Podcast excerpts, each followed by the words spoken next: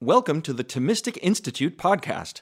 Every talk on this podcast was originally delivered at an in person event for university students, perhaps for one of our Thomistic Institute chapters on a university campus or at a Thomistic Institute retreat or conference. These lectures and events are happening around the country and around the globe all the time. To learn more, visit us at www.thomisticinstitute.org and sign up for our email list. We'll keep you posted about what's happening next. And finally, please subscribe to this podcast and don't forget to like and share these recordings with your friends because it matters what you think.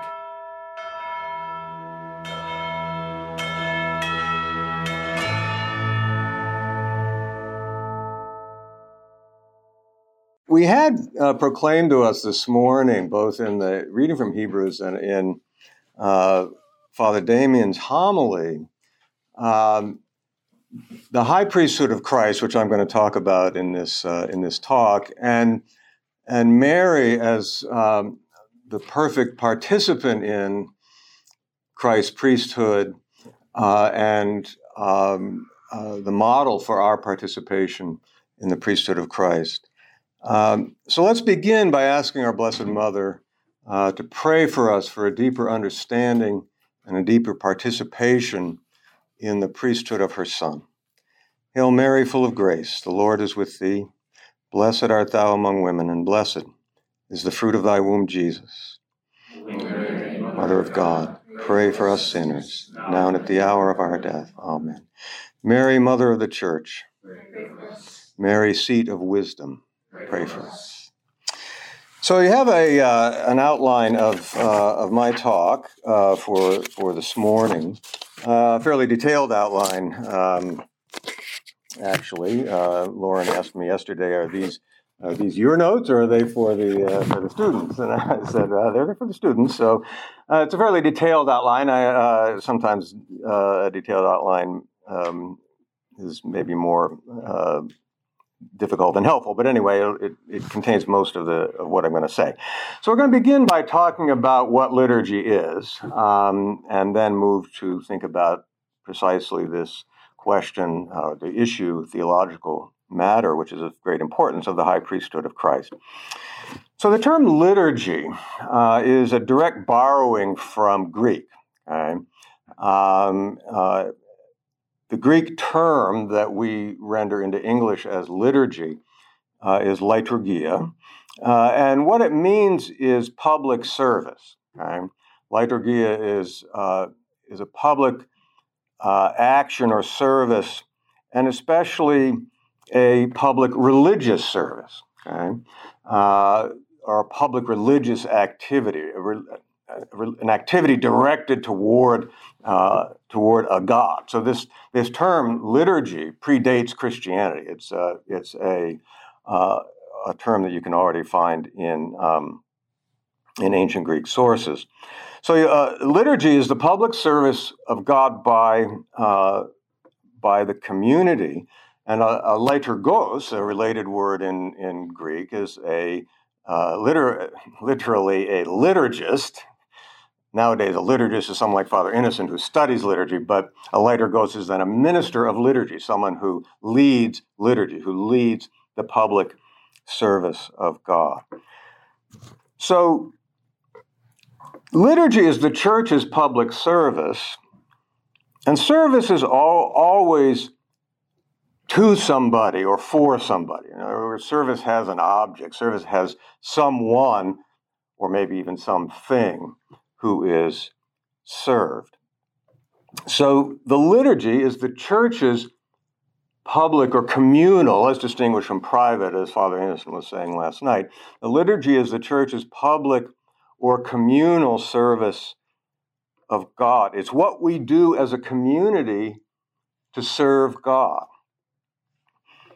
The central and most basic liturgy of the church, of course, is the Mass, and that's the liturgy that we're focusing on this weekend, but there are other sorts of liturgies of the church, public communal service, and we participated uh, in uh, Vespers, for example, um, and that's uh, liturgy. And Um, Father Innocent can can correct me if I'm wrong, but the the um, adoration and benediction is a liturgy, um, which has a large space in it for private, uh, unstructured prayer. That is to say, prayer not um, uh, engaged in in a common way by the whole community. Um, now, if we stick too closely to the notion of liturgy as our service of God, we might miss something that I think is quite crucial. If we think of it as our service, then we may think of it as only an action directed by us to God. Right? So it's what goes up from us to God. Now, it is that. But the liturgy, the church's worship, the church's public and communal service of God, is also, and in fact, first of all, the liturgy is something that comes down to us from God. The liturgy is an action of God, and then it is what we do toward God. So the liturgy is a gift God gives us. And only because of that gift is it what we direct toward God. He gives us the gift in the liturgy of directing our lives to Him in the hope of eternal blessedness, in the hope of eternal union with Him. And I think we can get at this idea of liturgy as what God does for us just as much as what we do for God by simply sort of bracketing the idea that might go with the notion of service, that service is something that you do for someone who's over you, okay, someone who's a superior, um, who can give you an order, okay, do this, and you do it, and it's a service, uh, in a sense, to that person or um, or community.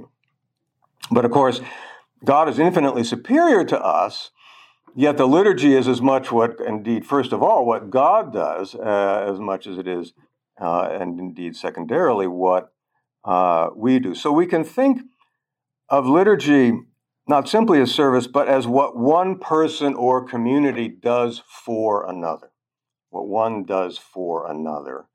Uh, service is what one does for another. Again, we typically think of service as lower to higher.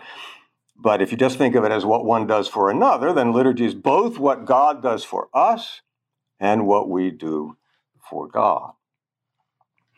Now, it's crucial to see, I think, and essential to a Catholic understanding of the Mass and of any liturgy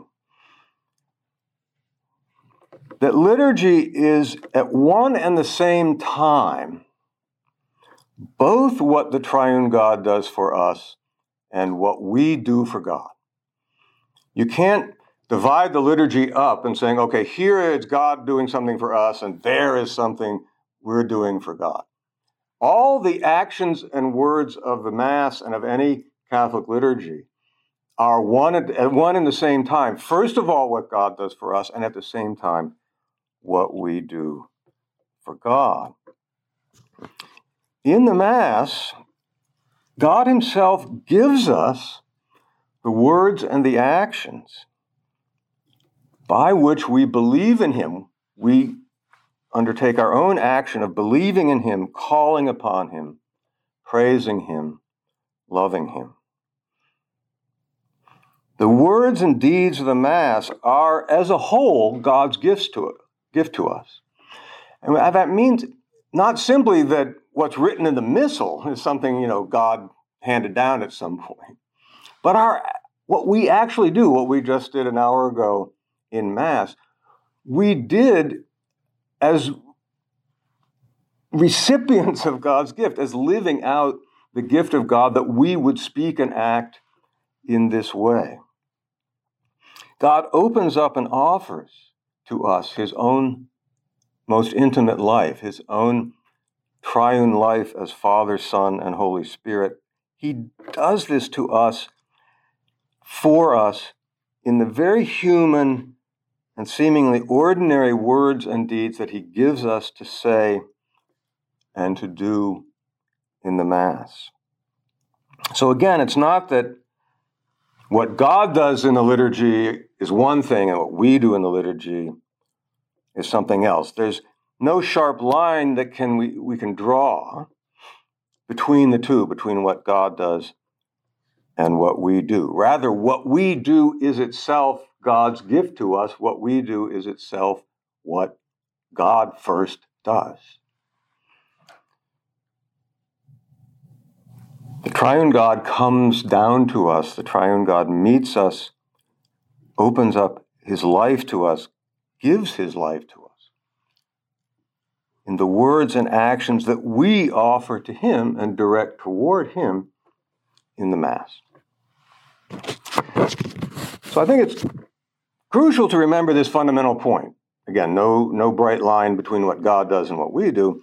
Nonetheless, I think it's useful for the purposes of understanding or for analytical purposes. It's useful to think, first of all, about the Mass as what God does for us, and then, second of all, which will be my, my second talk, the first talk will really be about the Mass as what God does for us, focusing on one and the same thing, the words and actions of the Mass as what God does for us, and then the second talk will be more on what we do for God the gift of ourselves to God that takes place in the Mass. That'll be my, my second talk. And the gift of ourselves that we offer, as Father Damien proclaimed in the Mass this morning, is precisely the sacrifice of our redemption. So, my second talk will be about the sacrificial character of the Mass uh, primarily.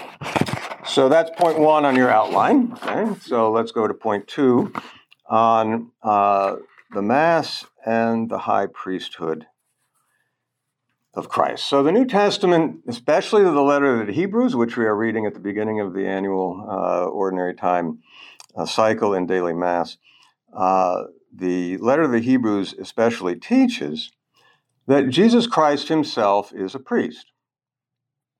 He is, in fact, the great high priest. As Hebrews 3 said, we read from Hebrews 4 this morning, but as Hebrews 3 says, the apostle and high priest of our confession. One way of thinking about that or looking at that is we confess him as our great high priest. The notion of priesthood is fundamental to humanity's relationship with God throughout the Bible.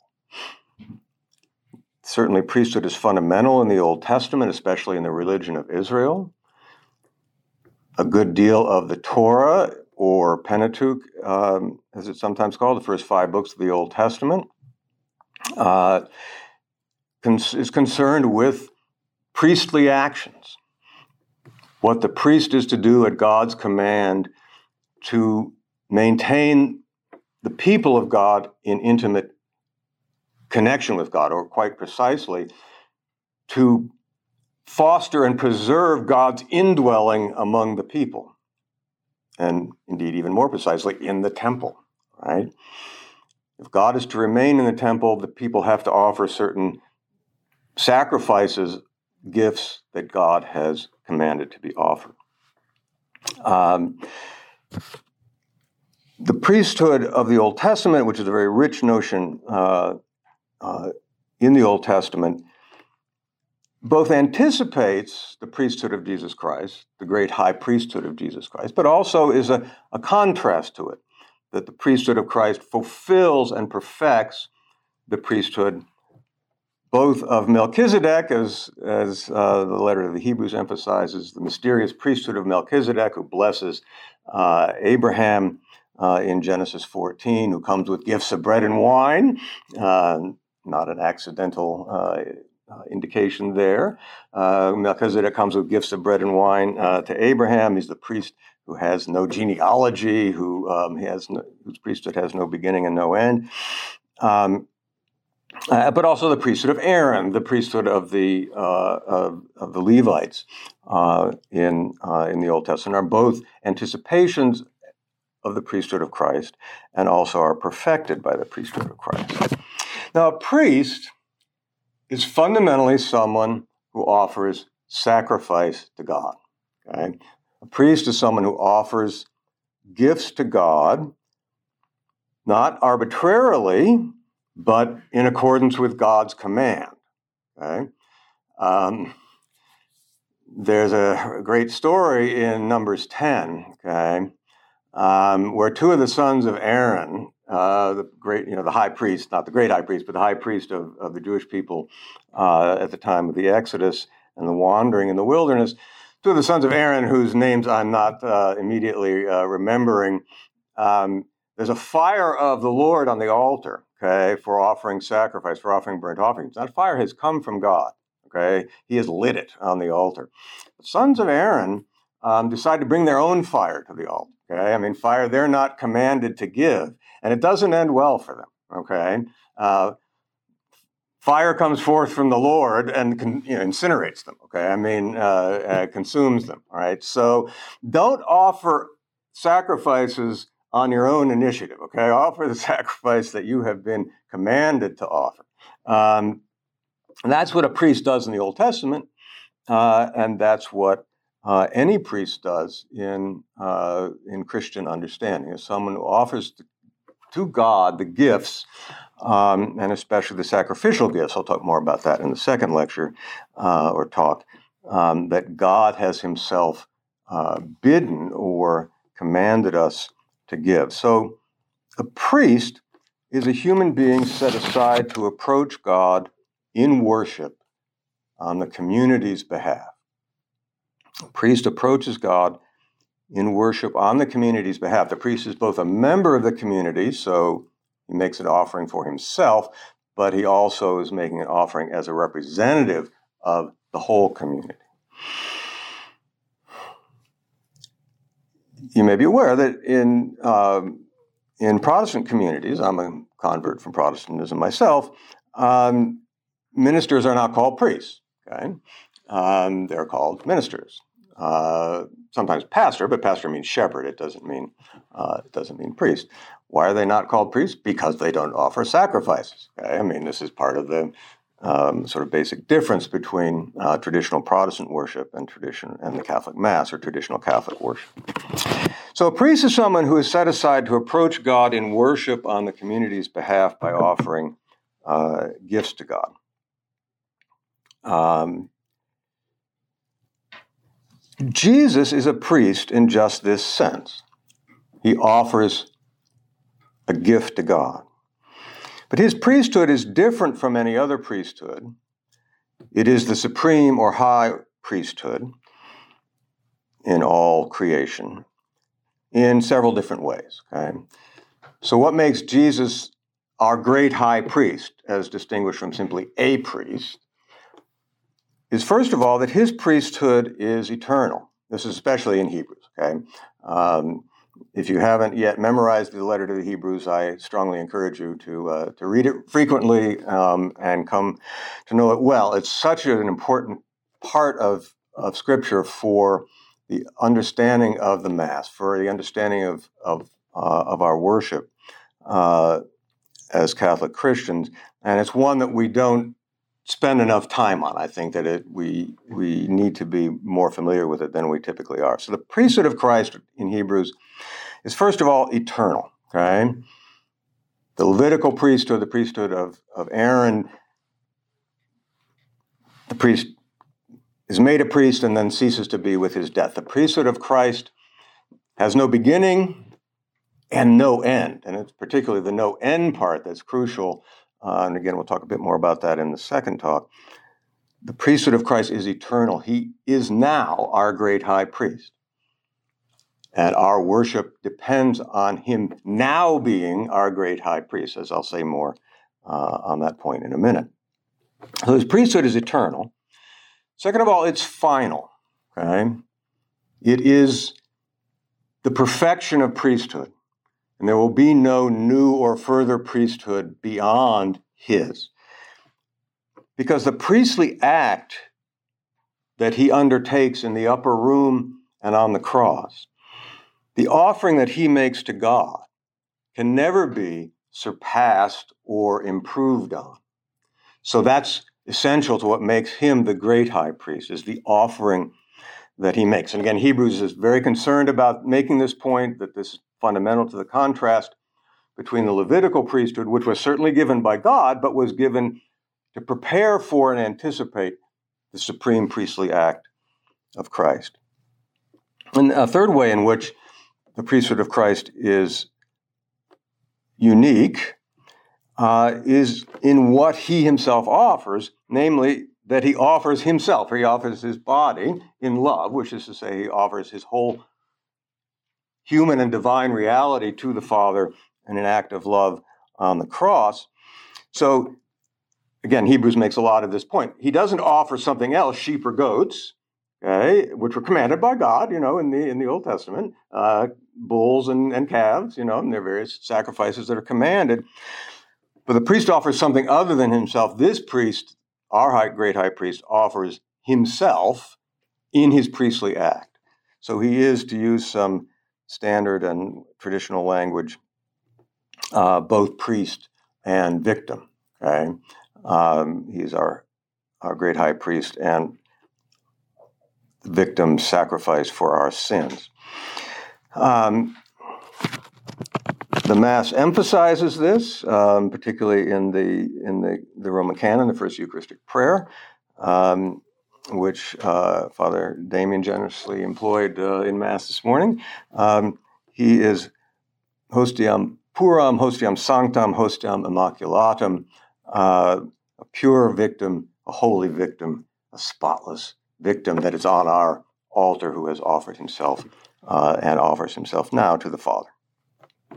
So Jesus then is the true minister of worship. Okay, he is the the priest. Right, the priest in a unique and complete and final sense.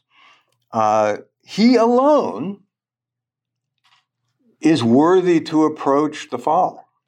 He alone can offer an act of worship to the Father, the creature's supreme worship of God. He alone is able to offer. Okay? So we need a great high priest we need someone in whom we can approach God because on our own, apart from Him and apart from His priestly act, we cannot approach the Father. And again, I'll t- talk more about that in some respects in the second lecture. So, Jesus Christ, as, as priest, as high priest, offers all of creation's, the creature's supreme and perfect worship of God. But of course, Jesus commands us to worship God. He doesn't simply say, Well, I'm going to worship God, I'm going to offer the perfect priestly act, and you, you all can just watch, okay? Um, he rather, he says, No, no, you worship God. You must worship God. So, how does this work? Well, since He alone can offer pure worship to the Father, our worship depends on His. Okay? We can worship the Father in spirit and in truth only in union with Him, only by sharing in His priesthood, as Father Damien emphasized. Now, St. Thomas, in a beautiful passage, uh, makes some uh, an observation on the way that our worship, the worship of both priest and people in the Mass, depends on uh, the high priesthood of Christ. Um, I'm going to uh, read this passage. It's a couple of sentences. Um, it's a very rich uh, passage, and I've given you the a brief quote from it on the outline, and then uh, where you can find it in the third part of the Summa Theologiae. So St. Thomas says this Each of the faithful is assigned either to receive or to hand on to others those things that belong to the worship of God. It is for this purpose, for the worship of God, that the sacramental character is given. I'll talk about that in a second. For, St. Thomas says, the whole liturgy of the Christian religion flows from the priesthood of Christ. Therefore, it is obvious, this is still St. Thomas, Therefore, it is obvious that sacramental character is in a special way the mark of Christ. to whose priesthood, to whose priesthood the faithful are conformed by different sacramental marks. These marks are nothing other than ways of participating in the priesthood of Christ, ways that are derived or flow from Christ Himself and St. Thomas. That's a very rich text. I could give you a couple of lectures uh, to really unpack this text, but let me emphasize a couple of things here, three things actually.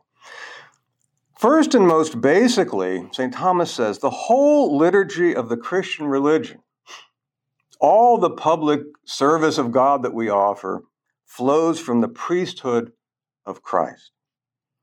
Now, what Thomas says here in, in his Latin that he's writing in is that the ritus, okay, uh, R I T U S, the ritus of the Christian religion flows from Christ's priesthood. And it's uh, rather important that he says that. He could say cultus, and he actually uses that term in this passage, but here he says ritus. That is rite, R I T E, okay? That the rite of the Christian religion flows from the priesthood of Christ. And so I think what he means is that the very specific words and actions of the Mass, what we actually say and do in the Mass, what we're calling liturgy, flows from Christ or it comes from Christ. It's given to us by Christ. He gives us our worship as His gift to us, down to the details of what we say and do, maybe even down to the rubrics in the missal. So it's not that we worship God, our, our liturgy is not what we've made up in order to approach God. It's what Christ has given us so that we can, with Him and in Him, approach the Father. We know from the story in Numbers, right, what happens when you make something up to approach God. Okay, you're toast. No strange fire, okay? Only the fire that God Himself gives you.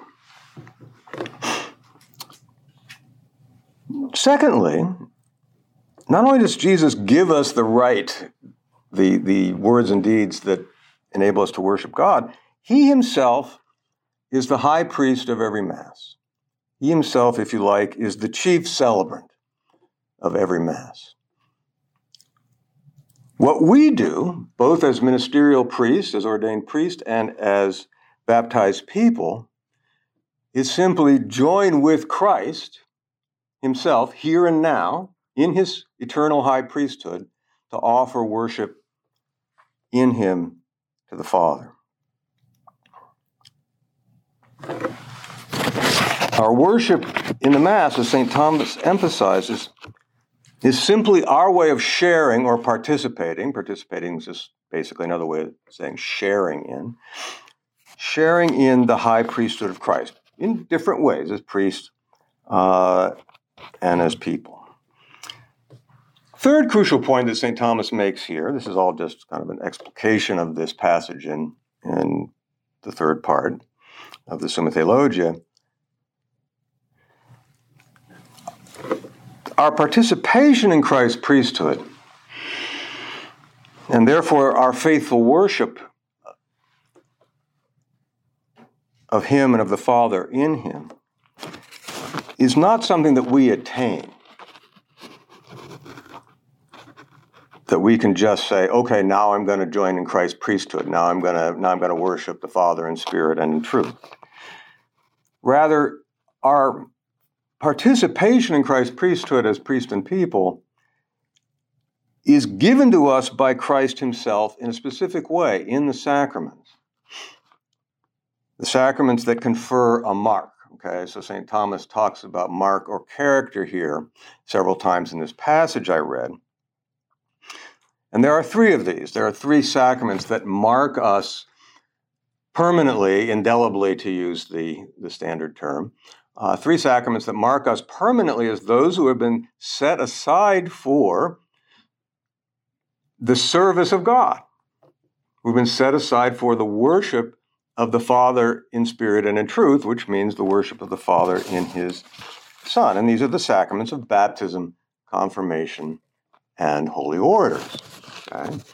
So, what St. Thomas is talking about here is that, the, that our worship of God, and again, Father Damien, I, I'm joked with him after Mass that he'd, he'd said everything in his homily that I'm going to say for my two lectures. It's just he said it more briefly than I'm, I'm going to say it.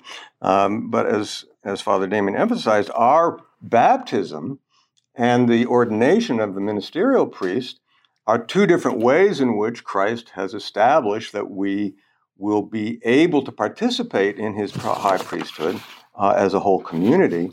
Uh, and so uh, to worship him, uh, and again, uh, worship the Father in him. Um, we are the, the, word Thomas uses is is or what I've rendered here as assigned. We are assigned the power and the responsibility by baptism, confirmation, and holy orders. We are assigned the power and the responsibility to worship God either in receiving the goods that come down to us in worship, which baptism and confirmation assign to us, or in handing on those goods, which holy orders assigns uh, to the ministerial priest.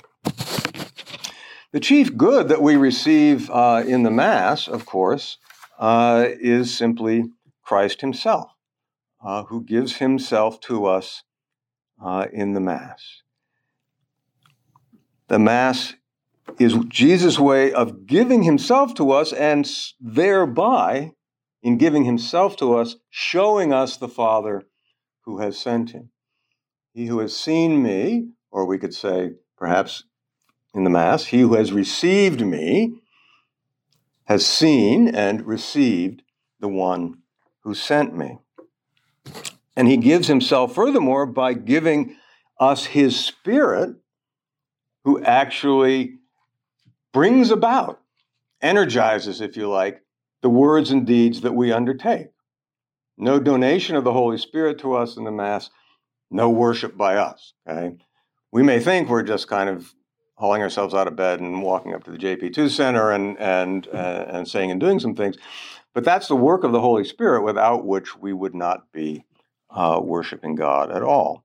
So the Mass is a Trinitarian event. Okay, it's an event of the Holy Trinity donating the re- total reality of His life to us, but in a certain way by Christ meeting us, coming to us and thereby showing us the Father in His Holy Spirit, who enables us to do this in the first place. Now, priests and people participate or share in the priesthood of Christ at the same time in the Mass. But we do so in different ways. The celebrating priest participates as the servant or instrument of Christ, by whose human action Christ makes himself present to meet us in the Mass, and by whose human action we together offer, we together offer the sacrifice of the Mass, as I'll discuss this afternoon. We, the lay faithful, participate in the priesthood of Christ through acts of faith, hope, and love in Christ that Christ himself calls forth from us in the Mass, okay, through the actions uh, of the ministerial priest. And that's just why the Blessed Mother is the perfect model of faithful participation in the Mass, as Father Damien said, because she perfectly offers faith, hope, and love to the Father in her Son, above all, at the foot of the cross. So she is our model of response, participation, receiving, in Thomas's words, what is handed on to us in the Mass, what is handed on to us by Christ Himself. Now, I want to uh, conclude, so now we're at point three uh, of the outline.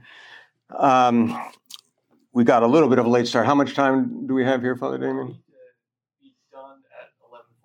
Okay, so let me let me move, try and move fairly quickly here. Um, so, how does Christ draw us or draw out of us faith, our faith, our hope, and our love uh, in the Mass? Um, well, by what we do, by our engaging in the liturgy, by our engaging in the service that flows directly from Christ and from his high priesthood. Um, so let's look at this just a bit more carefully. Now, some of this may be quite familiar, but uh, is perhaps nonetheless worth uh, spelling out a bit. So the Mass is divided into two basic parts okay? the liturgy of the Word and the liturgy of the Eucharist. This is not a, simply a second-hand distinction that's used by you know liturgical scholars. This is actually in the Missal. Okay, I mean this is this is how the Mass itself is uh, is is is distinguished. Okay, um, the liturgy of the Word begins with the first reading and concludes with the prayer of the faithful. The liturgy of the Eucharist begins with the offertory and ends with the congregation's Amen to the prayer at the conclusion of the Eucharistic prayer of the priest, through him, with him, in him, in the unity of the Holy Spirit, all glory and honor is yours, Almighty Father. Amen. Now the communion rite follows that, but that could also be seen as part of the of the liturgy of the Eucharist. So if you take it that way, then almost all the Mass is either liturgy of the Word uh, or liturgy of the Eucharist. And then there's there's some introductory rites and uh, the concluding rite or blessing. Um, now, I, I want to say something about the liturgy of the Word. Okay, that's really what I'm going to say a few words about to conclude. Uh, we Catholics sometimes act as though the liturgy of the Eucharist were really the only thing that mattered in the Mass, um, the only thing that was really essential. So that as long as we show up before the offertory, we've been to Mass. Okay. Um, remember, you know, as I said, we're, we're converts, uh, my family and I, and uh, we entered the church in 2005, so been a Catholic for a decent while. Um, I remember being, you know, um, with my Protestant background, a little scandalized, you know, when when um, be at mass, you know, we'd get to mass 10 or 15 minutes early, you know, and we'd be praying before mass and all that. And then there'd be people come in, you know, in flip flops and cutoffs, you know, right, right, uh, you know, before the gospel or during the homily or, or whatever, you know, and, and, and have a seat and said, gee, you know, I, I thought you had to be there at the beginning, you know, um, uh, and uh, and then you know, and then they would sometimes leave after receiving communion, you know, before uh, before the the post communion prayer, um, which uh, Father Innocent very helpfully um, discussed with us last night, and before, of course, the final blessing and the dismissal. Um, I thought, what in the world's going on here? Um, uh, I think we have to be clear that this is not, to use Thomas's phrase, this is not the way the liturgy of the Christian religion, okay? The, the service of God in, in Christ has been handed on to us by Christ, okay? Christ gave us both the liturgy of the Word and the liturgy of the Eucharist as a unified whole. He didn't just say, "Come and get your your you know your shot," you know, um, uh, you know, at Mass, and then you're good, um, and and you can go off uh, go off and do uh, whatever. All right. Um, and it's certainly not what the church teaches about the Mass. Um, the Mass is, again, both Word and Eucharist. So the liturgy of the Word proclaims Christ to us in all of the infinite and unsearchable riches, as Ephesians says, of his divine and human being. Or better, again, as Father Damien said, Christ proclaims himself to us in the liturgy of the Word. He draws close to us. He teaches us who He is and what He does for us. He opens up to us all the treasures of wisdom and knowledge that are hidden in Him in the liturgy of the Word. And so He calls forth our faith in Him, especially in the liturgy of the Word. Obviously, also our hope in and our love for Him, but, but especially our faith in Him in the liturgy of the Word. And that faith in him is indispensable to faithful participation then in the Eucharist. Without the liturgy of the Word, we will have at best only a dim idea of who it is who gives himself to us in the most complete and final way, then, in his presence, his real presence uh, in the Eucharist. So consider, give a couple of examples. What we say at the end of the first and second reading um, uh, at Sunday Mass or the first reading at daily Mass, we say, the, the lector says, uh, the word of the Lord. Now, if we mean what we say in response, thanks be to God, then what we're confessing is that God Himself has just spoken to us. The word of the Lord. Thanks be to God. Thanks be to you, O God, who have just spoken to us. The lector doesn't say, the word of the Lord is written in the book that I just read. Okay? Or what I read is a more or less reliable English translation of the word of the Lord, uh, which is available to you who can read the original Hebrew and Greek. Okay? Um, he simply says, rightly, the word of the Lord. And we assent to that. The, her- the human words you just heard were God speaking to you.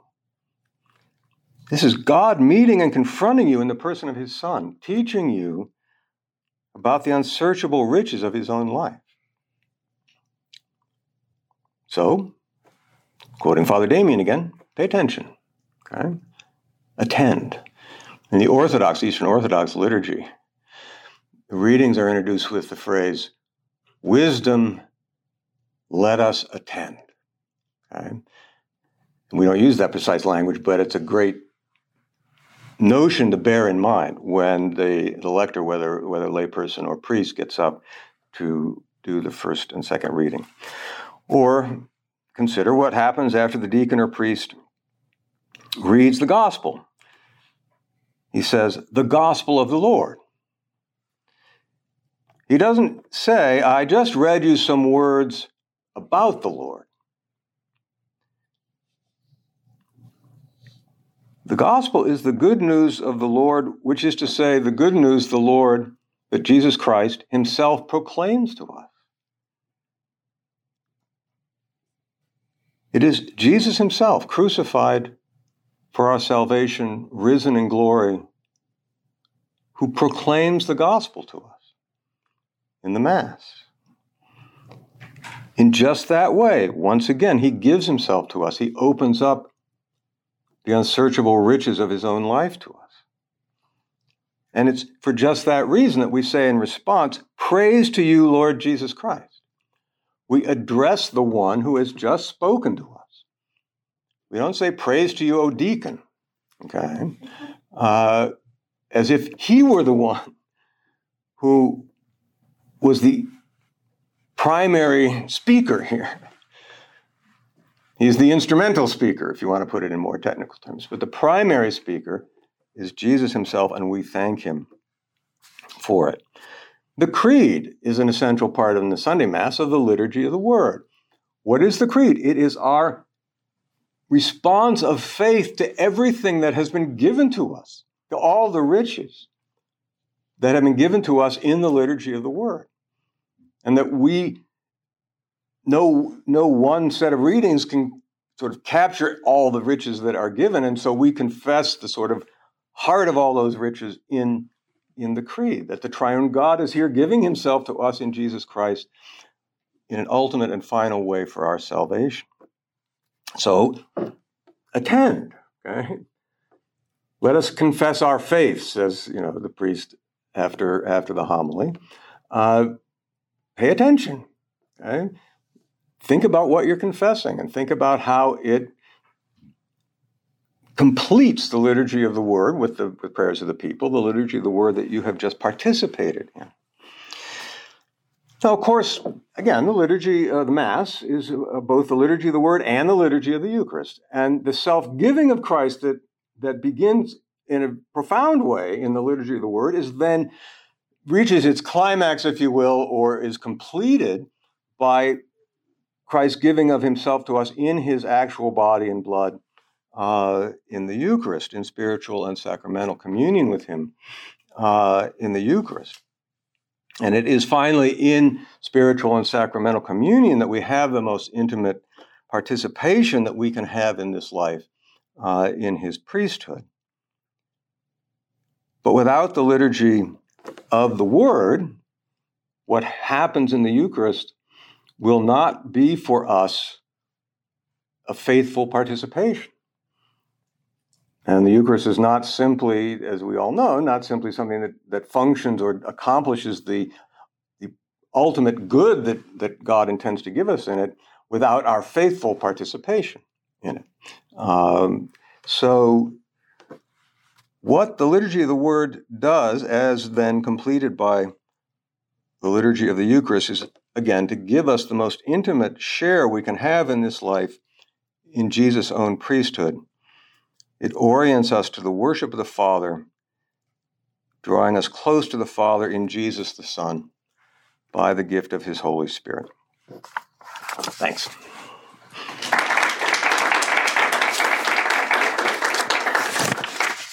Sophie. Hi. Um, so you mentioned earlier like the difference between like priests and ministers, and I'm wondering like why don't and like why don't Protestants conceptualize ministers as priests? Like, is that something that started with the Reformation? Yeah, yeah. Um, I'll try to give as brief an answer as I can, not take up the whole five minutes. So the like the, the Protestant Reformation is a multifaceted thing. Uh, and I was Lutheran before we became Catholic. I was a Lutheran theologian. I I studied Luther pretty carefully, and Luther is very emphatic that what we do is receive from God. We don't give anything to God. That's good works, right? And we're saved by faith, not by works. Now, that's biblical, you know, properly interpreted, that's biblical. Romans 3, Galatians 2. But Luther's idea, and this is what I was sort of touching on in my sort of opening remarks about we don't we don't want to divide what God does from what we do, even though we can distinguish for our, you know, purposes of understanding the Mass God's action in it and our action.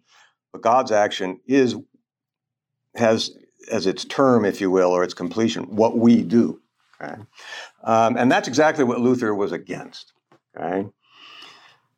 I sort of struggled with this for a long time as a, as a Lutheran, all right? That in, in worship, there's some things that come down to us from God and some things that go up from us to God, but those things are not in any way to be associated with the things that come down from God. So the Eucharist for Luther, and it's not the only Protestant, but the Eucharist for Luther is Christ's real presence. That's something uh, Catholics sometimes don't get. Luther believed in the real presence. He was very emphatic about that. The Eucharist is Christ's real presence to us. But it is not in any sense a sacrifice. It is not in any sense what we offer to God. It's only what God gives to us. Now, it's a bit of an oversimplification, but that's the basic idea. So, a Lutheran minister is not a priest because he does not offer any sacrifice to God. Okay? When I said we can't give anything to God, that's not right. We can, we can thank God, we can praise God, but that is not to be, in any sense, again, identified or associated or tied up with what God gives to us. So we can make a sacrifice of praise, but in no way can we offer to God a sacrifice for the forgiveness of sins, which is exactly, as I will discuss this afternoon, what the Eucharist is. Again, a lot more I could say about this. I could, I could spend hours on this, but yeah, did you want to follow up with that? I did want to follow up yeah. with that. I, I just wanted to ask, like, what is the response to that? Like, how do you? I actually, like, literally just had this conversation with like a real Lutheran. Yeah. Okay. Who also did not feel like last. Yeah. no, like, he was saying he believes in like the real presence. Yeah. And I was like, why are you not the whole thing? Anyway, that was. um And I guess what's how do you like? So how do you respond to that? Like, how do you say like? Oh, we are offering things to God that aren't like for the forgiveness of sins. That's what the second lecture is going to be. Oh, okay. okay? okay All right. Yeah. No, hang on. So, and, and if, if, if, at the end of the second talk you don't feel like I've responded, then ask your question again, and I'll I will I will give you something to say to your Lutheran friend. Okay? Yeah. Um, in the institution of the Eucharist, I'm wondering about what sources Jesus was drawing on um, that would later develop into the liturgy or the reading that we know about uh, from like Justin Martyr, etc., like the things that were going on that we would call the liturgy of the word. Mm-hmm. Um, was he talking? Was he drawing on the, the Passover? Um, when you when you would start the Passover, you would recount all the things that mm-hmm. for you, etc. Um, is he drawing on the synagogue? Is he drawing on temple stuff? Like what what is Jesus adapting? Yeah, um, that's a subject that has been uh, discussed a lot um, in in scholarship. uh, in a somewhat inconclusive way. That is to say, it's hard to uh, say with complete clarity what the sources are or the the sort of uh, background in the various aspects of Jewish worship, and you name several of, of them that would uh, that would feed into um, the Jesus' actions, uh, words and actions at the Last Supper, um, in part because the actions, the words and actions of Jesus are are brief. Okay, um, there is even debate, for example, is this a Passover meal? Okay, it seems like it is, but you know, he says, "Let's go eat the Passover," so it seems like it's going to be a Passover meal. But there are various reasons why that might be open to question. If you want to read a really good book about this, um, uh, the theologian Louis Bouyer, B O U Y E R, um, uh, a French Lutheran convert to Catholicism and and then priest. Um, uh, who was, you know, did his main work in the middle of the 20th century. Um, his book, just called Eucharist in English, um, is very much involved with this this discussion. Um, it's it's you know half century old, but it's still very worthwhile um, uh, book. But uh, at a general level, I think what one has to say is, you know, Matthew five, not a not an iota of the law will pass away. Okay? Who is the supreme interpreter of the Torah? By his own words and by his actions. What does Jesus say whenever the Pharisees question him? He quotes scripture. This is how you interpret the Torah. Okay? So, at a more general level, not simply focused on the, the Last Supper and, and what we can and can't know about connections with contemporary Jewish worship. At a more general level, one simply has to say, Jesus makes it very plain that without the interpretation of the Torah, you don't have the gospel. That the gospel he proclaims is, you know, written in Moses and the prophets. And he is now going to interpret it to us in a final and decisive way.